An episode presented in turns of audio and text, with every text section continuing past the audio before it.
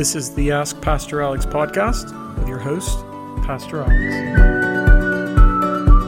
All right, everybody, welcome back. We're here with another episode and another question. And the question for this episode is Do Christians always have to obey the government? And that's a really good question. This question is interesting because for some reason it tends to be controversial.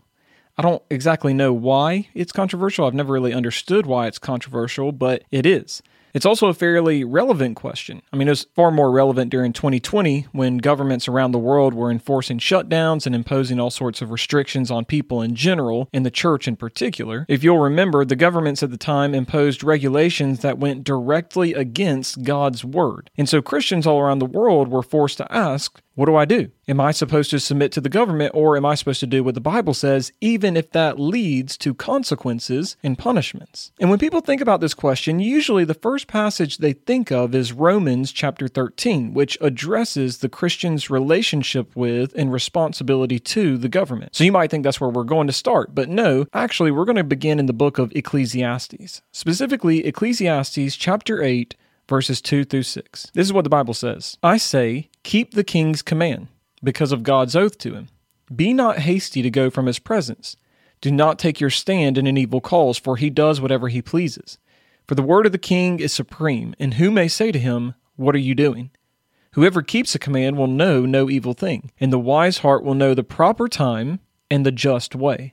For there is a time and a way for everything, although man's trouble lies heavy on him. Now, that seems pretty straightforward, doesn't it? It seems clear that the Bible is saying there we are to keep the king's command. In other words, we are to obey our leaders and not take a stand in an evil cause by defying our leaders or disobeying them. However, when we actually dig into the text, it's not that clear.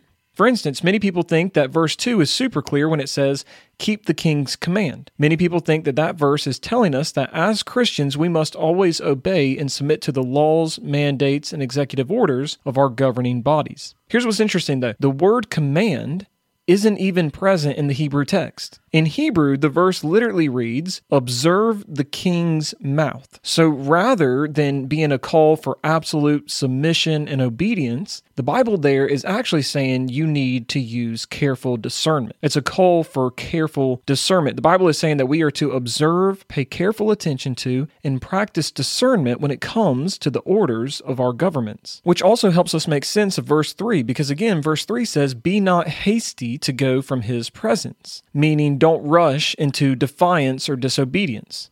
Take your time, pay attention, use discernment, but do not rush into defiance. And I, I, really do think that we should pause here and say that this is something that many people in our world need to hear today, including many Christians because it seems like defying the government is the new cool trend. It's the hip thing to do. And I've even noticed many Christians who seem more eager to defy the government than they are to obey God. Now, they will justify this and they'll say, well, I'm defying the government in order to obey God. But if you actually pay attention to their motives and what they're saying and how they're saying it, it does seem like they're more motivated by this desire to disobey the government than they are to obey God. And so that's an issue because we should remember that this was not Jesus' attitude towards the government at all. Jesus had a very high view of the government. When the Pharisees tried to entrap Jesus with regard to the government of Caesar, Jesus replied in Matthew 22 21, Render to Caesar what is Caesar's, and to God the things that are God's.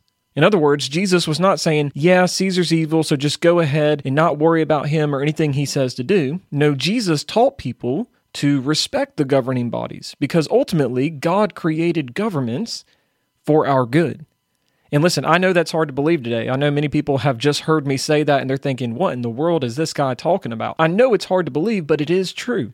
God created governments for our good in order to bring about order and structure to a chaotic world. If we didn't have any sort of governing structures, if we had no governments at all, our world would be a disaster and chaos. It's still like that with many governments in place today, but that's because they are not living up to their responsibility and doing what they are supposed to do as governments, which we're going to get into just a little bit later. All that to say, since governments were created by God, governments are meant to reflect the character of God and act in accordance with the Word of God. So, all this is to say that the Christian's first impulse with regard to the government should not be to rush to defiance, but rather to use careful discernment. But then let's read the second part of verse 3 again. The second part of verse 3 says, Do not take your stand in an evil cause, for he does whatever he pleases. Now, again, many people have looked at this and they've said, well, this means that to take a stand against the king or against a government and their commands would be an act of evil. And they say, this verse is saying, don't do that. Don't take your stand in an evil cause by defying the government and going against the government. But here's what's interesting the verse is literally saying the exact opposite. The verse is saying, hey, listen, the king or the government, whatever is the case for you in your particular location, the king, the government, they can do whatever they want. They can do good, they can do evil, they do whatever pleases them. And because they can do whatever pleases them, you need to use your discernment to assess whether he is acting in an evil manner. Because if he is, or if the government is, then the Bible is saying here, do not take your stand in an evil cause. So, once again, notice how this is a call for discernment. If our governments are acting in a way that would cause us to take a stand with them in an evil cause, we are not to do that. The Bible literally says, do not take your stand in an evil cause. Use discernment to figure out whether what they are doing aligns with God's character and God's word and God's ways. And so, even though Christians are not to rush into defiance or disobedience, we are also never to comply with tyrants or take part in evil. So, so just think about it like this. Think about a Jewish man working in Herod's court. Herod gives the order to go and murder every single male baby two years old and younger. Now, as a faithful God follower, what is this man to do? Must he submit to the king's order? Because we know that the Bible says murder is sin. We know that God hates sin. This man knows that, but then he remembers these verses from Ecclesiastes. Keep the king's command. Be not hasty to go from his presence. Do not take your stand in an evil cause. If that man interprets these verses to mean that God followers must always submit to and obey governing authorities, then he will be forced to take part in an evil, sinful act. Do we really think that that's pleasing to God? Absolutely not.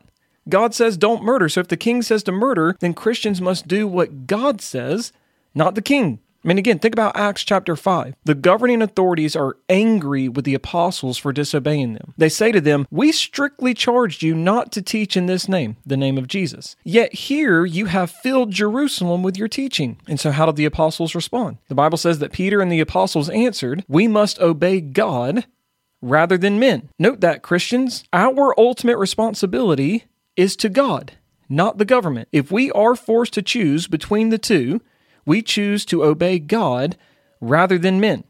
Notice that again. If we are forced to choose between obedience to God or obedience to a government that would cause us to take part in an act of evil that goes against God's ways, we are to obey God rather than men. And the passage from Ecclesiastes backs that up further in verse 6 because verse 6 says, For there is a time and a way for everything. In other words, there actually is a proper time and a just way to defy the government and practice civil disobedience. It takes wisdom, it takes discernment, it takes prayer to know that time and that way, but the Bible is saying they do exist. They are there. There is a proper time and a just way to go against the government. But then what about Romans 13? That's what people say at this point, right? What about Romans 13? Doesn't Romans 13 say that we are to submit to the government? Well, let's see what Romans 13 says. Romans 13, verses 1 through 2. This is what the Bible says Let every person be subject to the governing authorities, for there is no authority except from God, and those that exist have been instituted by God. Therefore, whoever resists the authorities resists what God has appointed, and those who resist will incur judgment. So notice that these verses teach us that there is ultimately only one authority, and that authority is God. Every other authority that exists exists as an extension of God. He is the one who instituted the concept of government in the first place. But here's something I really want us to pay attention to and focus on. Before we get to our responsibility to the government, we have to first consider the government's responsibility to God. Not a lot of people think about this today. They think that we are the only ones who have a responsibility and that governments do not. They are ultimately not responsible to anyone but themselves. But the question I want to ask is what is the government's responsibility to God? Again, many people would say there isn't one. They have none. But these verses say that that's not true. These verses say that since God created government and instituted government, and since they exist as an extension of God's own authority,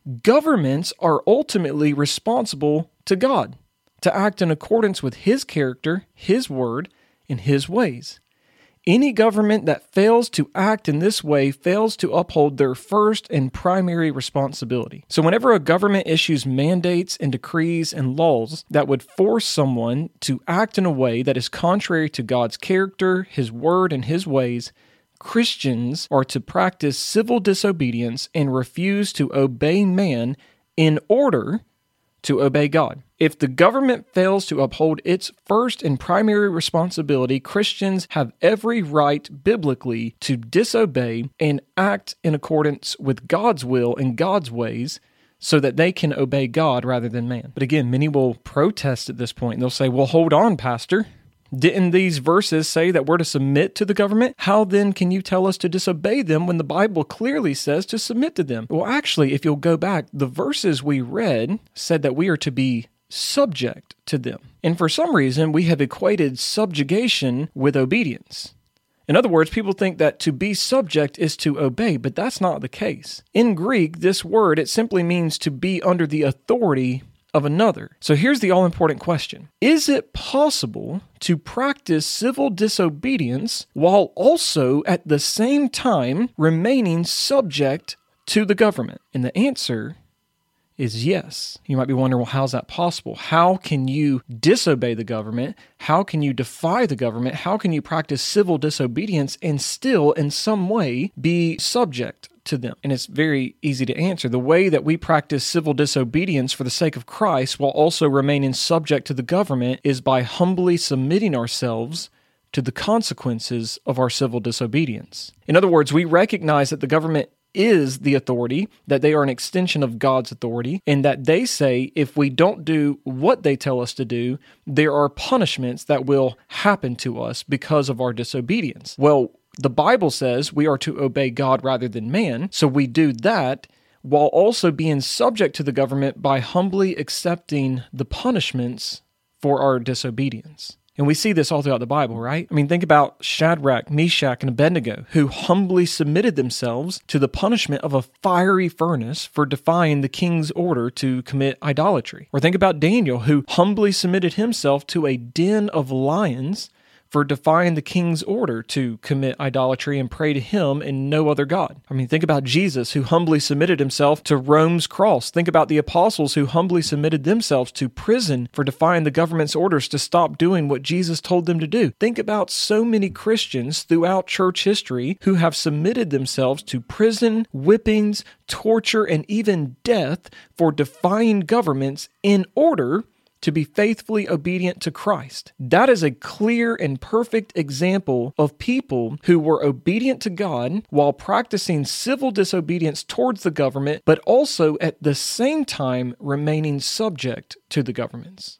So, are Christians supposed to obey the government at all times? And the answer is no, but with nuance, right? First, we have to pay careful attention to what's going on and use wisdom and discernment before we defy the government or practice civil disobedience. Second, the Bible says that there will actually be a proper time and a just way to defy the government. And so we must pray and seek God's wisdom for that time in that way. We don't rush into it. We don't act according to our own will and our own desire. We seek God and we look for that proper time in that just way. Third, we are responsible to God first and foremost. And so we must obey Him at all times rather than obeying man. Fourth, something we have to remember is that governments are also responsible to God. So any government that fails to act in accordance with his character, his word, and his ways has failed in upholding its primary responsibility. And finally, it is actually possible to defy governments and practice civil disobedience while still remaining subject to those governments. And that's by humbly submitting ourselves to the consequences of that disobedience. So, no, you don't actually have to obey the governments at all times, but you do remain subject to the governments at all time, even if that means you must humbly submit yourselves to the punishments of that disobedience. So, I hope that this answer has been helpful. I hope it helps you understand uh, the subject a little bit better and uh, give it some nuance and clarity that we need around this topic. And as always, thanks for the question. I look forward to answering more in the future.